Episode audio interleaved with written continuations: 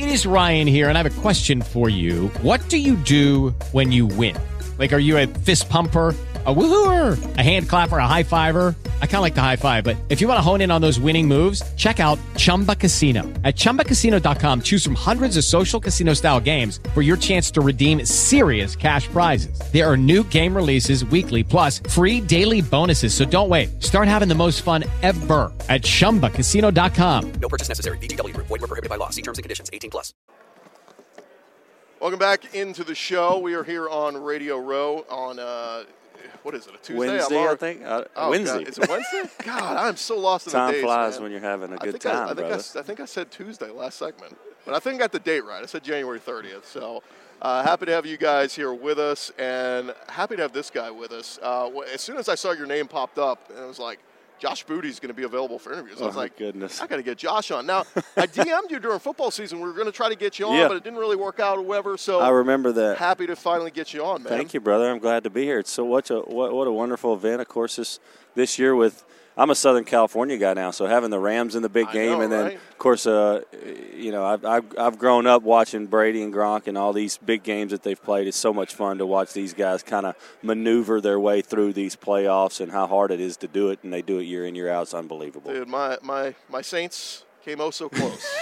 I mean, come Well, on. poor Sean Payton. You know, I, I, think he should have run the ball there with with less than two minutes and was first down in his own, you know, deep in in, in his, you know, in scoring See, I, get, territory. I get that argument, but if the rest just do their job, exactly. he's here. Yeah, he's So- here, and so I, I feel bad for for Drew. Of course, known him for many years, but uh, you know, it is what it is, man. The Rams deserved it because they, they, you know, they they were down and they came back. The Saints really could have could have run out run them out of the gym, and Mm-hmm. the Rams held tight. You know the just the things that they tried to do there, second, third quarter, got them back into the ball game, and uh, just McVay has, did a wonderful job, kind of positioning them to get back in that ball game. It was, I thought the Saints were going to win that thing thirty to three. It looked like in the first quarter. I thought the dome was going to cave in. It was so loud. were you down there? I was there, yeah. I would have loved to have been there. I uh, I couldn't make it, but um, you know, I, I thought, of course, it's going to be one of the loudest games in the history of the Superdome, and I was there for for the Favre game. uh, the Vikings Saints back in the day, and that was the loudest I'd ever heard it. And of course, been in there for many uh, Sugar Bowls and different things. The LSU Oklahoma National Championship in It's a good one. 2004, right? Um, so I mean, I've heard some some loud domes, but uh, I heard that uh, I had a lot of friends at the game. They said it, it make your hair stand on the back of your head. So it was. I know it was an awesome electric atmosphere, Yeah. as always in New Orleans. It was again. It was just one of those uh, electric atmospheres, loudest I've ever heard it. And I've been I've been in Death Valley in some loud, You- yeah, some loud. you've been to a lot of ball games. Yeah. Um, let's rewind. Let's talk about your playing days. Uh, what do you What do you remember when you think back to your days at Yeah. LSU? What do you think? What do you remember most? transition really from the DiNardo era, which was a very, very tough era for, for LSU, and it was really LSU had kind of done the things the same. Uh, you know, as as Hallman, the, the Hallman years before with DiNardo. I mean, it, they, they never really made major moves and major waves on the national scene. And uh, I remember when Chancellor Emmert was there at the time, who's now the president of the NCAA, and uh, Mark Emmert. And Emmert came into the team room and he said, I've, I am bringing in a coach that you guys don't know about really because he wasn't an SEC guy. He came from Michigan State. LSU had played him in the Independence Bowl a year or so before.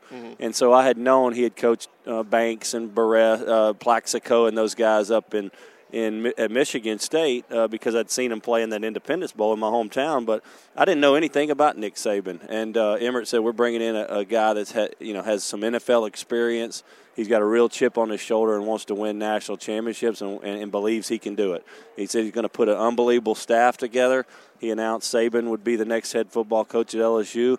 Saban came in and brought uh, a different attitude and mentality to the entire team room and the focus we had a lot of problems down there at the time and this was in 99 2000 a lot of racial issues as well and i think saban had to get down and dirty and um, really you know plug all that he wanted to plug in in a real quick amount of time short amount of time and he told us the first day and you hear him you know saying stuff like this all the time i think when he took the alabama job as well there's a lot of stories about about this, but you know, he said we're going to win championships here. It might not be with your butts in the seats, or it might be the next recruiting class, or the next, or the next, but we're going to win a championship, and that's And what. he, fol- Uh, and he followed it with an "I." Yeah, All right. Uh, yeah, I was always in there. yeah. All right. All right. And so, you know, we believed it because, you know, we had never talked championship, national championship at, you know, in that room. And I think he just delivered a message like, guys, we're going to do this a whole lot different than what you're doing. You better get used to it or you're not going to be here. And some sooner or later, we're going to win a championship. And he built that relatively quick. But it all was based on the coaches, the staff that he put together, which was unbelievable. We had so many big name guys now that have gone on to be head coaches Jimbo Fisher, Muschamp, Pelini, Dooley, all these names that were on the staff um, that he put together, and then he coached them as hard as he coached us, and it was a trickle down effect. I mean, how do you you can't lose ball games if you recruit well, have a great staff, and work your tail off and are detailed, and that's what he did. Yeah, uh, talking with uh, Josh Booty here uh, on the show, and um, you know it's crazy. I mean, because th- those years did lay the, the foundation and the groundwork for what came in 04. Um, looking back on it, though, I mean, what talented quarterback room from Craig Nall to Rohan Davey to you. I mean, and there were some battles there, right? Yeah, there was. I mean, you know, I came in. I came in in '99 as kind. Of, I went and played pro baseball, so I was the Kyler Murray of that era, I guess, Yeah. or the Tim Tebow, whatever you want to call it. But um, you know, I was playing baseball, and, and my brother Abram was a wide receiver at LSU at the time. It was all SEC freshman, and I wanted to go back and play baseball with him. So I got out of my contract, and and the fans that I felt like had always wanted me there because I was a big recruit a few years earlier in high school, and and so I, I was like, I got to go back and play with my brother, try to help try to help the football team. Herb Tyler was the start of the year before. They had no experience at really at quarterback. They had we had some talent in the room with Nall and, and Davey, but none of them had played. Um, so it was uh, it was you know I had to go win the job, and I had been out for four years, and it was very difficult. But the fans wanted me to play, so I got pushed into that start and roll pretty early. I think game two or three.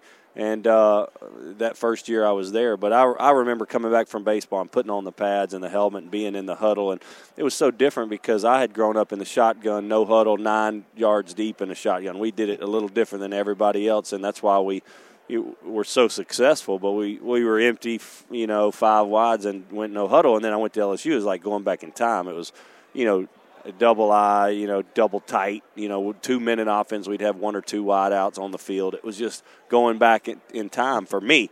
So it wasn't exactly probably the situation that I would have liked to have been in once I got back to LSU. I was Right. just stubborn and wanted to go play with my brother in Tiger Stadium in the state that I grew up in. But um, now, now that I look back at it, I wish it would have been like it is now, at least, because you know they still don't throw the ball super effectively like some teams but it's it's in the repertoire a little bit, and they've Yeah. got great wideouts, and they've got studs at every position. Back in '99, LSU wasn't like that. Saban had to go out and get those guys. Jimbo changed the culture a little bit with the quarterback, and we, we had a good year the second year. But DiNardo in that first year was very very difficult year for for LSU fans and for myself because we had to we tried to make chicken salad out of you know what chicken. it sets up well for them this year. And you mentioned, you know, Joe Burrow, I think, has really been a plus Yeah. for them.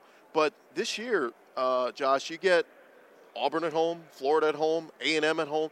You know, your, your toughest road trips are week two. You go to Texas to play the Longhorns. You win that one. In my mind, the trip to Tuscaloosa, they can lose that one and, and run the table and probably get in as as the fourth seed in the playoffs. They could, you know that, that you're right. The Texas game is going to be huge because it's a road game, and, and Texas is going to be in the top ten, they're maybe the top good. seven, you know, top six. So they're going to be darn good. So if they could, you know, if if they can win that game on the road, that's going to be one heck of a ball game in Austin. And I know Ehlinger and company's back, and uh, you know, at the helm there in, in Austin. So.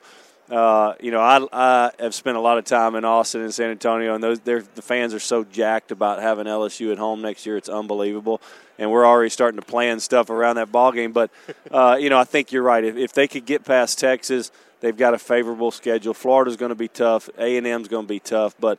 Uh, that Alabama game could be, of course, it will be the toughest game on their schedule. No one wants to have to go to Tuscaloosa, and that's that's always kind of a black mark on the schedule. You you don't want to have to go do that, but you know if they can win the rest of them, they could get in. I, I, I suppose they could get in if Texas continues to win after they lose that ball game, and Yeah. that, that'd make LSU look real good in the end. Josh Booty, uh, wrapping up here. You, um, uh, you, you guys are uh, doing something with a school, right? You, Yeah? Corner, Cornerstone Christian School in North San Antonio. Uh, my dad's the AD. My brother's the head coach, Abram, who played at LSU with me.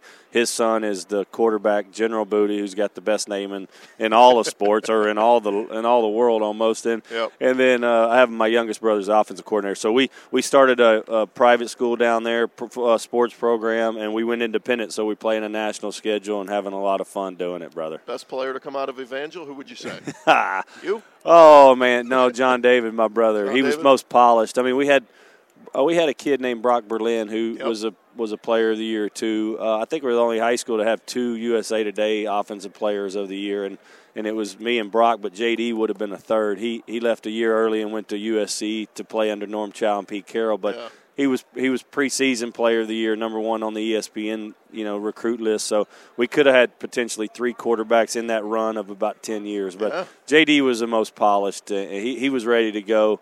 You know, probably as a junior, uh, you know, he was ready to go. He didn't, didn't even play his senior year of high school and went straight to SC. So he was a pretty awesome quarterback. Jacob Hester, not a bad Hester was awesome, and we love him. I mean, he was probably the big biggest gamer we ever had. I mean, he could have played nose tackle, fullback, safety, linebacker. He could do anything. Running back, tailback at LSU. I mean, He's a he's a what do you need coach guy. yeah, what do yeah. you need coach? We were just a passing school, so you know it was all about you know the shotgun and the four wides. But um, Hester was probably the the, the best all around player that we ever had because you could have put him anywhere and he'd dominate. He's the one and only Josh Booty. Josh, we're gonna have to do this again, man. We'll oh, I'd to get you love on. to, especially during the LSU season. Let's Yeah. do it for sure. Absolutely. Good to see you, brother. Thank you so much for having me, my All man. right, it was Chris Gordy Show. Wrap up here. We'll come back. Uh, hour number two coming your way after this. Stay there.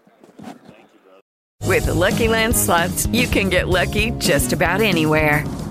This is your captain speaking. Uh, we've got clear runway and the weather's fine, but we're just going to circle up here a while and uh, get lucky. No, no, nothing like that. It's just these cash prizes add up quick. So I suggest you sit back, keep your tray table upright, and start getting lucky.